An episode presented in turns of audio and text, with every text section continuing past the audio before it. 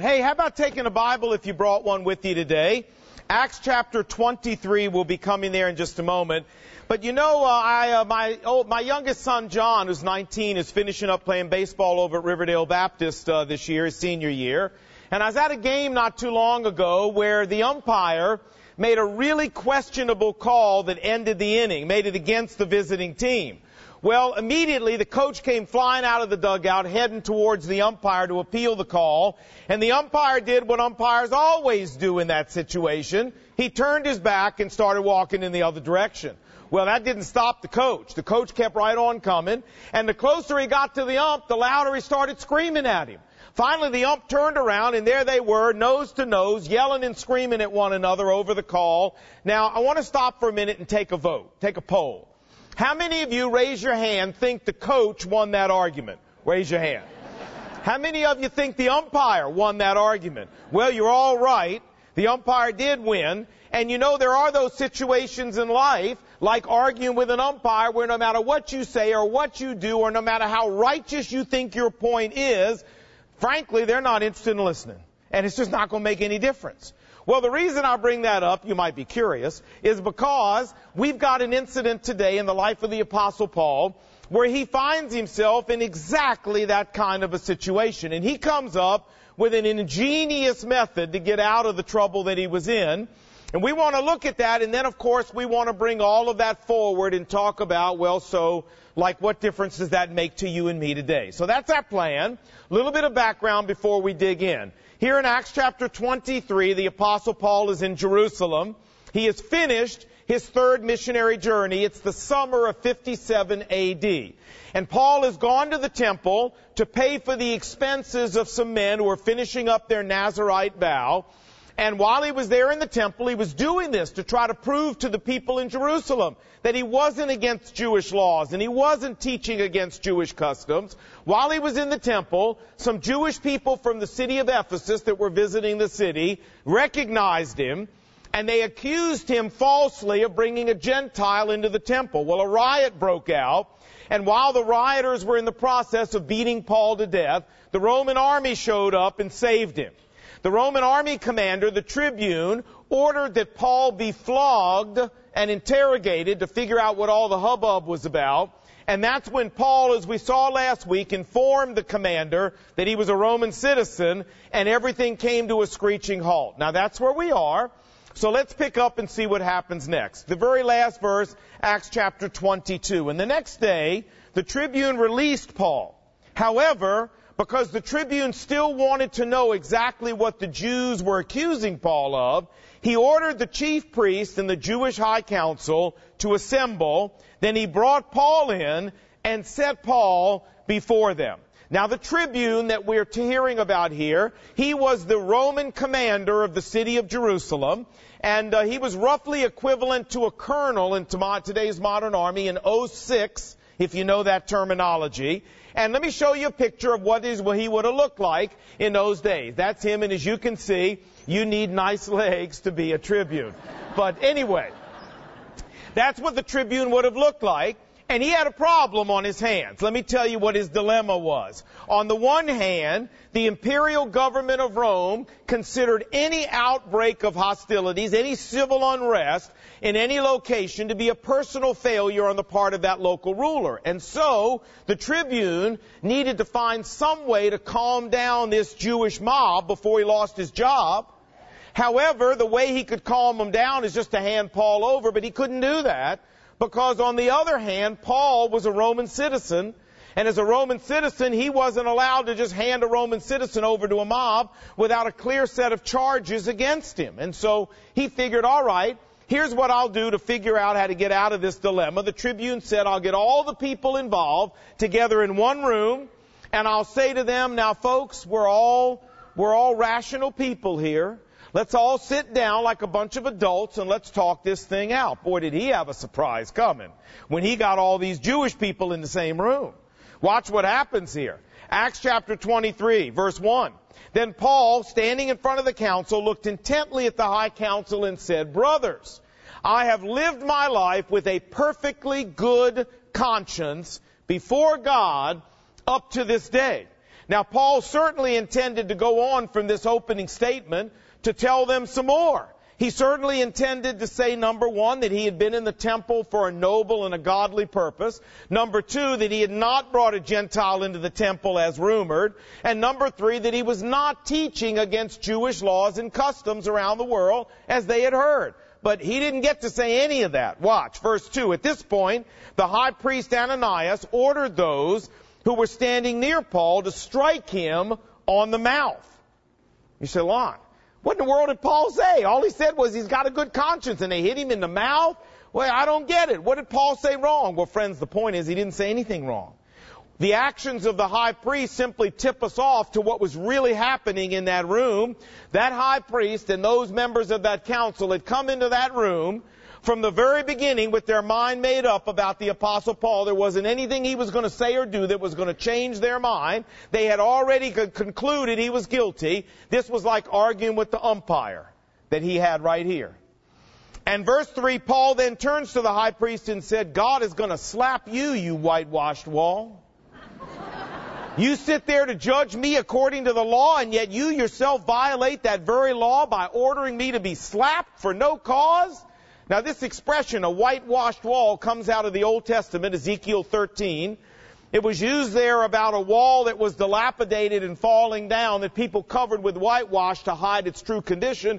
And by the time of the Apostle Paul, this had become a Jewish expression that was essentially akin to being a hypocrite. This is what Paul called the high priest. He said, You're a hypocrite.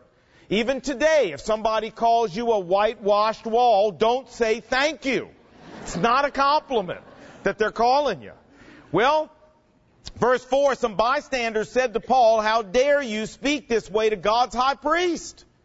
And Paul said, Wow, I wasn't aware that he was the high priest, for it's written, Exodus 22, you shall not speak evil about the ruler of your people. You go, Lon, come on now.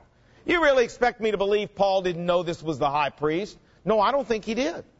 Ananias didn't become high priest till 47 AD. Paul had been gone from Jerusalem for 10 years by that point. In fact, Paul hasn't really been back to Jerusalem for almost 20 years now, here in 57 AD. He didn't know who the high priest was. He'd never seen this man. There was no CNN. His picture hadn't been on television. Paul had no idea what this guy looked like. You say, well, certainly he was dressed in a way Paul could have recognized him. No, not necessarily. The high priest only wore his ceremonial robes when he was officiating at temple ceremonies. So it's very likely that he was dressed in ordinary clothing and Paul had no way to recognize him.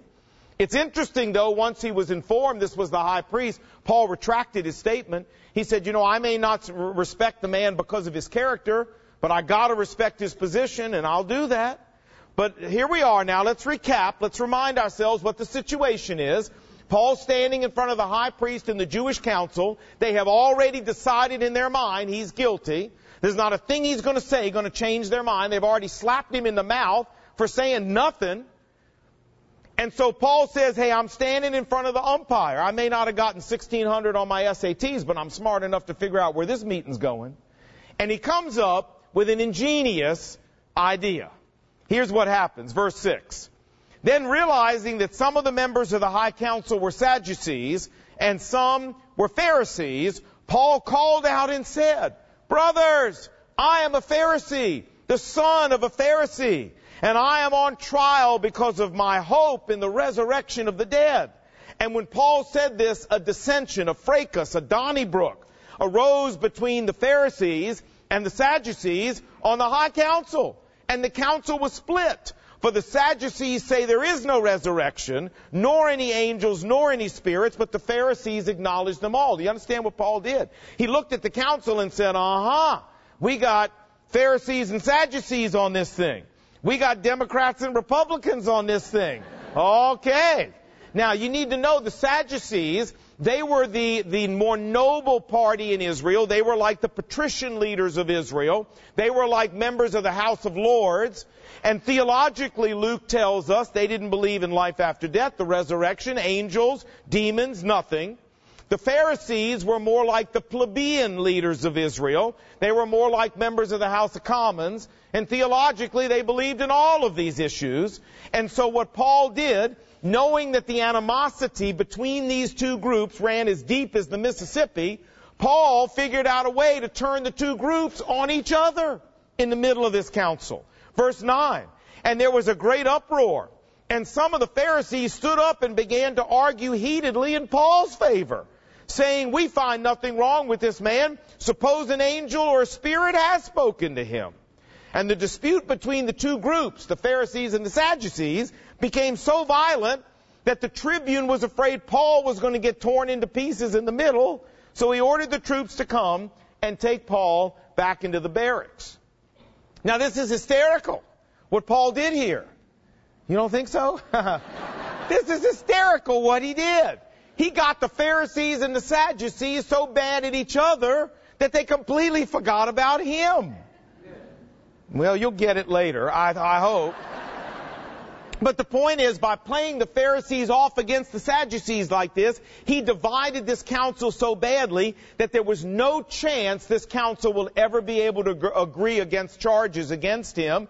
Now, folks, that was not only a stroke of pure genius on the part of Paul, it was also very providential. Listen, if this council had been able to agree on charges against Paul, it is certain, for political reasons, that Roman tribune would have turned Paul over to them for the disposition of his case, and if Paul had been turned over to that high council, there is no doubt that Paul's earthly life would have ended in 57 AD right there in Jerusalem. We're going to see in the weeks to come about several different plots to kill Paul that some of these people come up with.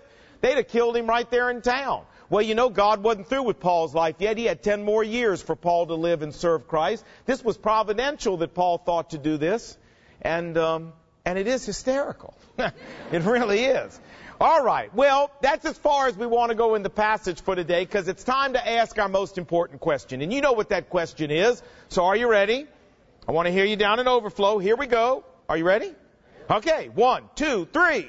So what? Right. You say, Lon, so what? Say, I don't agree it's hysterical, but other than that, what difference does any of this make to me? Well, let's talk about it. I want to go back to the first thing Paul said in verse 1. Remember what he said? He said, I have lived my life with a perfectly good conscience before God up to this day. Now that's an amazing statement. He's talking, of course, since he came to Christ. He said, uh, my conscience is completely clean about everything I've done in my life. Amazing statement. And I want to spend the rest of our time today talking to you and me as followers of Christ about our conscience and bringing Paul's statement to bear on our life. First, let's define what is a conscience. Well, if you look it up in the dictionary, it'll tell you that it, a conscience is the inner part of a person that tells us when we're doing right and rebukes us when we're doing wrong. A conscience is like a little moral gyroscope inside each one of us that warns us when we're starting to go off course. A conscience is kind of like having our, our very own personal Jiminy Cricket, if you understand what I'm saying. And the Bible tells us four very important things about our consciences. Let me tell you what they are. Number one, the Bible tells us in Romans chapter 2 that every single human being is born with a conscience. You say, Lon, if God says that in the Bible, He obviously does not know some of the people that I know. Well, wait a minute. That leads to number two, which is that the Bible also tells us it's possible for a person to deactivate their conscience, so it doesn't work anymore. 1 Timothy chapter 4 talks about people whose consciences have been seared as with a hot iron, and the picture here is that of a conscience that is so covered with scar tissue that it has no feeling left anymore and it doesn't work anymore. Uh, people can do this. You say, how does a person do this? Well, it's easy, folks. By continually justifying our wrongdoing, by continually ignoring our conscience when it goes off. If you do that long enough, a person can reach the point where our conscience just shuts down. It doesn't even work anymore. It doesn't even register anymore. Now, every one of us here this morning, every one of us knows somebody who's gotten to this point. Every one of us has a friend or a neighbor or somebody at our office or some relative we spend Thanksgivings with. And this is a person who can do the most heinous things, the most unethical things. They can lie right to your face. They can cheat. They can steal. They can deceive. They can manipulate. And they don't have the slightest pang of conscience about it, no remorse whatsoever, no moral reaction at all. We all know somebody like that. Folks, before I came to Jesus Christ, I was exactly like that. I could do the most unbelievable things and my conscience completely didn't bother me because I turned it off. And as a result of that, I'd lost all direction in life. I was self-destructing in life. And maybe you're here and you've got a similar problem. Well, I've got some great news for you. Number three, the third thing the Bible tells us about our conscience is that it's possible for us to turn our conscience back on again. Hebrews chapter 9 says the blood of Jesus Christ cleanses our consciences. And what the Bible is telling us here is that when we embrace Jesus Christ as our personal Savior, God does a wonderful thing for us. He reboots our conscience so it starts working again. And that's a great thing. Because trying to live life without our conscience working is like trying to drive on the beltway with blindfold on. I mean, you can do it, but you're probably not going to like the results. And that's the same thing as trying to live life without a conscience that's working. You know, um, when I gave my life to Christ in uh, in 1971, uh, the man that that pointed me towards Christ uh, was a guy that lived in Durham. I was in Chapel Hill, about eight miles away, and he'd come to town every Saturday, and and and that's the only time I ever saw him. I didn't have his phone number. I didn't know how to get in touch with him, and so as I was reading the Bible. I got to the place in the middle of the week one week where I decided that maybe that maybe this was really true, and I wanted to I wanted to give God a chance in my life, but I didn't know how to do that and I didn't know how to get in touch with Him. So I got down on my knees and this is the prayer I prayed. I said, now God, I don't really know if you're real and this Jesus character I'm, I'm really confused about. But, but you know, I'm going to give you my life for a month. And, and at the end of that month, if you haven't proven to me that you can really make my life worth living, if you haven't proven to me that you're real, I reserve the right to take my life back. But if you prove it to me, you can have my life for good. Amen. You say, Lon, that is the most miserable salvation prayer I've ever heard in my life. Well, you're right. It is. But you weren't there helping me, and he wasn't there helping me. Friends, I'm flying by the seat of my pants here. You know what I'm saying? There's a wonderful verse of scripture, 1 Samuel 16:7. Man looks on the outward appearance, but the Lord sees the heart. And I believe God sat up in heaven and looked down and heard that prayer and said, Solomon, that is the worst salvation prayer I have ever heard in my life. But you know, I'm going to look past the prayer and see your heart, and I see you mean business, and I'm going to honor your heart. Well, you know, a week later, I got back down on my knees, and I said, God, I'm convinced. I'm totally convinced. I don't know what you're going to do with a hippie with long hair, love beads, a tank top, bell bottoms, and motorcycle boots who smokes dope. But whatever you're going to do with me, a deal's a deal. You got my life for good. Now, what was it in that one week that so convinced me God was real? Say, yeah, what was it? I mean, did, did you see an angel drop out of heaven? Did God do like 10 drop dead miracles for you or something that convinced you that much? No, you know what it was? You know what it was? It's the things that I was able to do the week before that never bothered me. All of a sudden, my conscience was eating me up. That's what it was. And, and I said to myself, you know what? I didn't turn my conscience back on. In fact, in those days, to be honest, I didn't even want it back on. I said, but somebody turned it back on because stuff I used to be able to do a week ago and never think a thing about now, it's eating me up on the inside. I didn't do it. Nobody else did it. God has to be real if He could do that inside of my life. And that's what convinced me Jesus Christ was real. And that's why I gave my life to Christ. Folks, if you're here and you've never trusted Jesus in a real and personal way, let me just say, flying without your conscience on is the most dangerous thing you can do. Like driving on the beltway with blindfolds. And the wonderful news is when you come to Jesus Christ, God turns your conscience back on. And that's a protection. That's a wonderful thing. Fourth and finally, God tells us in the Bible that to serve God effectively, we must have consciences that work. Hebrews chapter 9 verse 14 says, the blood of Jesus Christ cleanses our conscience from dead works so that we can serve the living God. You say, Lon, I don't understand. How does serving God and having my conscience back on, I don't understand how those are connected. Well, let Psalm 24 tell you how. Who may ascend the hill of the Lord? Who can stand in his holy place? The person who has clean hands and a pure heart. You see, friends, our God is a holy God. And if we want God's power to flow unhindered through our lives, we need to be serious about having clean hands and a pure heart, which means we need to have a conscience that works, a conscience that makes us acutely sensitive to even the smallest acts of sin and disobedience. Now, Paul understood this. He understood the power that comes from having a clean conscience before God. That's why he was able to stand in front of that high priest in Acts 23 and be as bold as he was, because as he said, I've got a clean conscience as I stand here. That's why Paul said to Felix, the Roman governor, Acts 24, I strive always to keep my conscience clear before God and men. That's why when Paul wrote Timothy, and said, Timothy, as a servant of God, here is the formula for success. He said, fight the good fight by holding on, look at this, to faith and a good conscience. You know, Robert Murray M'Cheyne, you may not know that name, lived in Scotland. He was a Scottish preacher who led an incredible revival in Scotland in the 1830s and early 1840s. He died at the age of 29. Robert Murray M'Cheyne accomplished more in 29 years for God than most people do in 99 years for God. And in writing to a fellow servant of Christ about this issue of the power of a clean conscience, here's what he said, and I quote.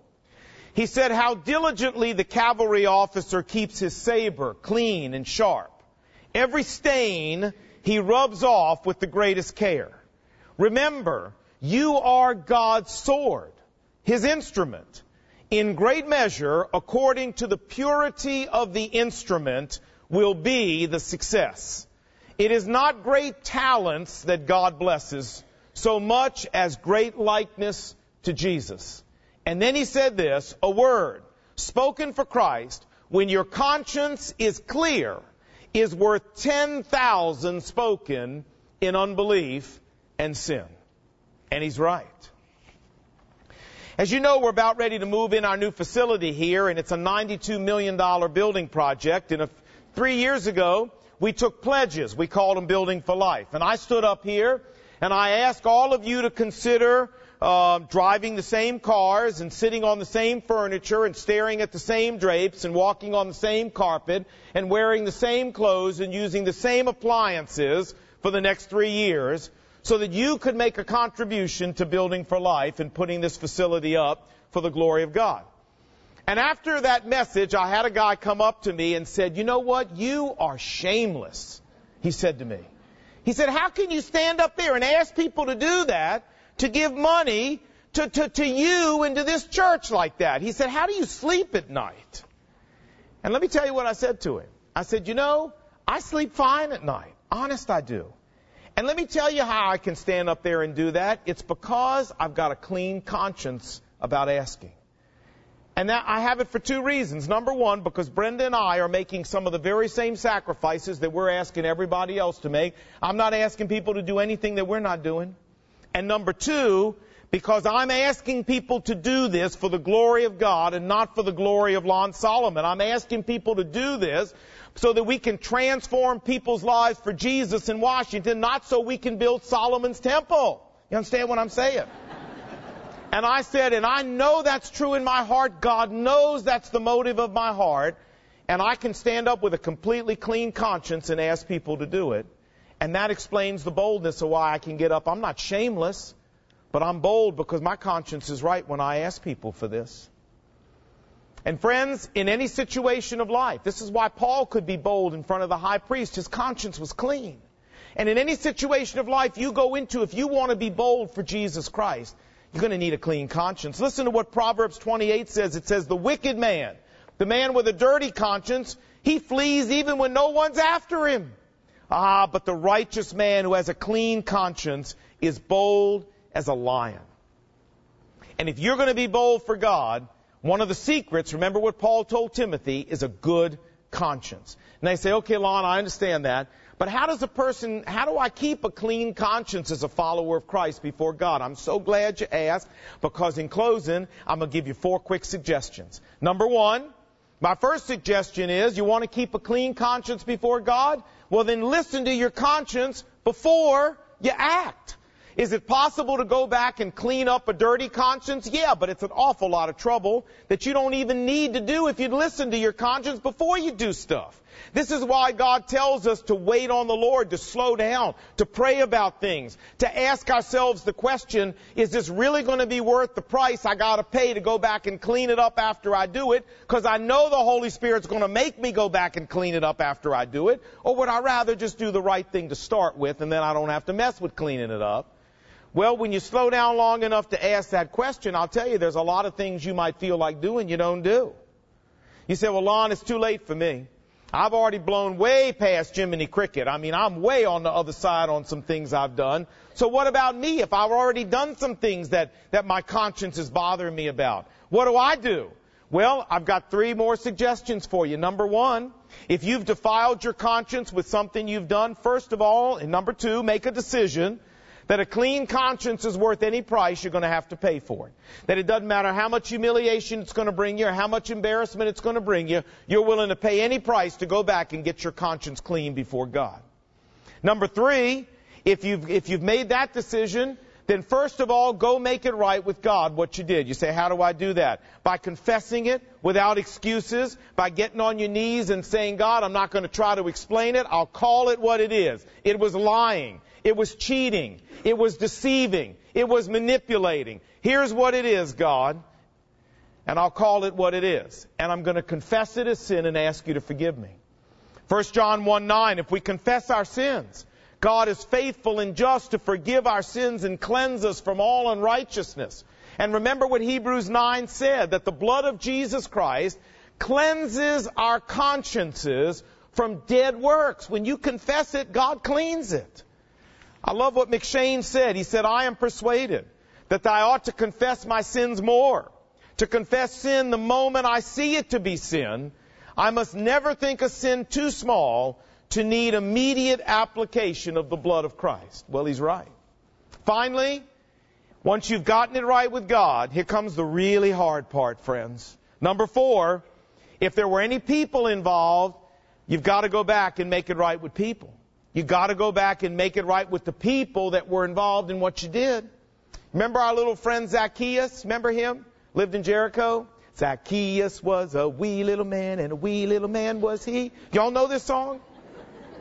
Don't you know this song? Hey, I went to synagogue growing up, and I know this song. Of course you know this song. Sing it with me. He climbed up in the sycamore tree for the Lord he wanted to see. And when the Savior came passing by, he looked up in the tree and he said, Zacchaeus, you come down, cause I'm going to your house today. Very good. Very good. Now, now, what is the point? Well, after he, after the Lord went to his house and Zacchaeus gave his life to Christ and got the real disease, you remember what he said? He said, Luke chapter 19, whatever I have cheated anybody out of, and he was a tax collector and he had cheated people, there was no doubt about it. He said, I will pay them back four times the amount that I cheated them. Now here's a man that got the real disease. And friends, if our wrongdoing involved other people in any way, the only way we can cleanse our conscience is to do what Zacchaeus did, to say, I'm going back and I'm making it right with the people that were involved. And remember step two, I don't care what it costs me. I don't care if it humiliates me. I don't care if it embarrasses me. I don't care how much money it costs me. I want a clean conscience. This means that you might need to send in an amended tax return. This means you may need to go fix the lie that you told or fess up to the cheating that you did with that professor at school. It means you may need to take back the stuff that you stole or break off the immoral behavior you've been involved in or go seek the forgiveness of somebody that you hurt. If you lied to your husband about how much you spent at the store, you gotta tell him, ladies. If you told your boss, gentlemen, that you were sick, but you really were going to play golf, you gotta go back and tell him. You say, why in the world would I do something insane like that? well, only one reason you'd do something insane like that, and that is because you've made a spiritual decision. That you want Jesus Christ to use your life, and you understand that for that to happen, it takes a clean conscience, so whatever it costs you, you're going to go get your conscience clean. You know, here at McLean Bible Church as your pastor, I want to make something clear to you. My goal here at McLean Bible Church is not to make McLean into a church that God uses to the fullest. You say, why? No, no, listen. My goal is not to make us into a church that God uses to the fullest. Friends, my goal here is to make every one of you into a person that God uses to the fullest. Because if all of you become people that God's using to the fullest and you make up this church, we will become a church that God uses. And if God's going to use your life, and if God's going to use my life, one of the key elements is we've got to be like Paul. We've got to be able to say, to the best of my knowledge, I have a conscience that is clean before God and before man. Now that's when the Holy Spirit can flow through a life. So if that's not where you are, ladies and gentlemen, then my challenge to you today is if you really want God to use your life, pay whatever price it takes and go get to be that way. Let's pray together. With our heads bowed and our eyes closed, I want to give you just a moment to do business with God if you need to. There's some things in your conscience that, as we've talked about it, have come up on the radar screen. I hope you'll talk to God right now and say, Lord, give me the courage Whatever it takes, I'm going to go make these things right so that you can really use my life. If you need to talk to God, why don't you do that now? Lord Jesus, thanks for reminding us in the Bible that we are ambassadors for Christ. That you left us here not to make money or amass power and fortune. You left us here so that you could use our lives to make an impact on other people's lives for Christ. And Father, having a clean conscience is essential if we're going to see you maximize our service for Christ. So my prayer today is that for every follower of Jesus here, that our greatest goal in life would be for you to use us for the glory of God. And that to that end, we would be willing to make it our passion in life to keep a clean conscience so that the Holy Spirit can flow through us unhindered and unfettered. Now, if there's some of us here that need to go clean some things up, God, I pray you'd give us the courage to do that. Change our lives and change the very way we live because we were here today. And make us useful in your service because we heard the word of God today. And I ask these things in Jesus' name. And God's people said, Amen.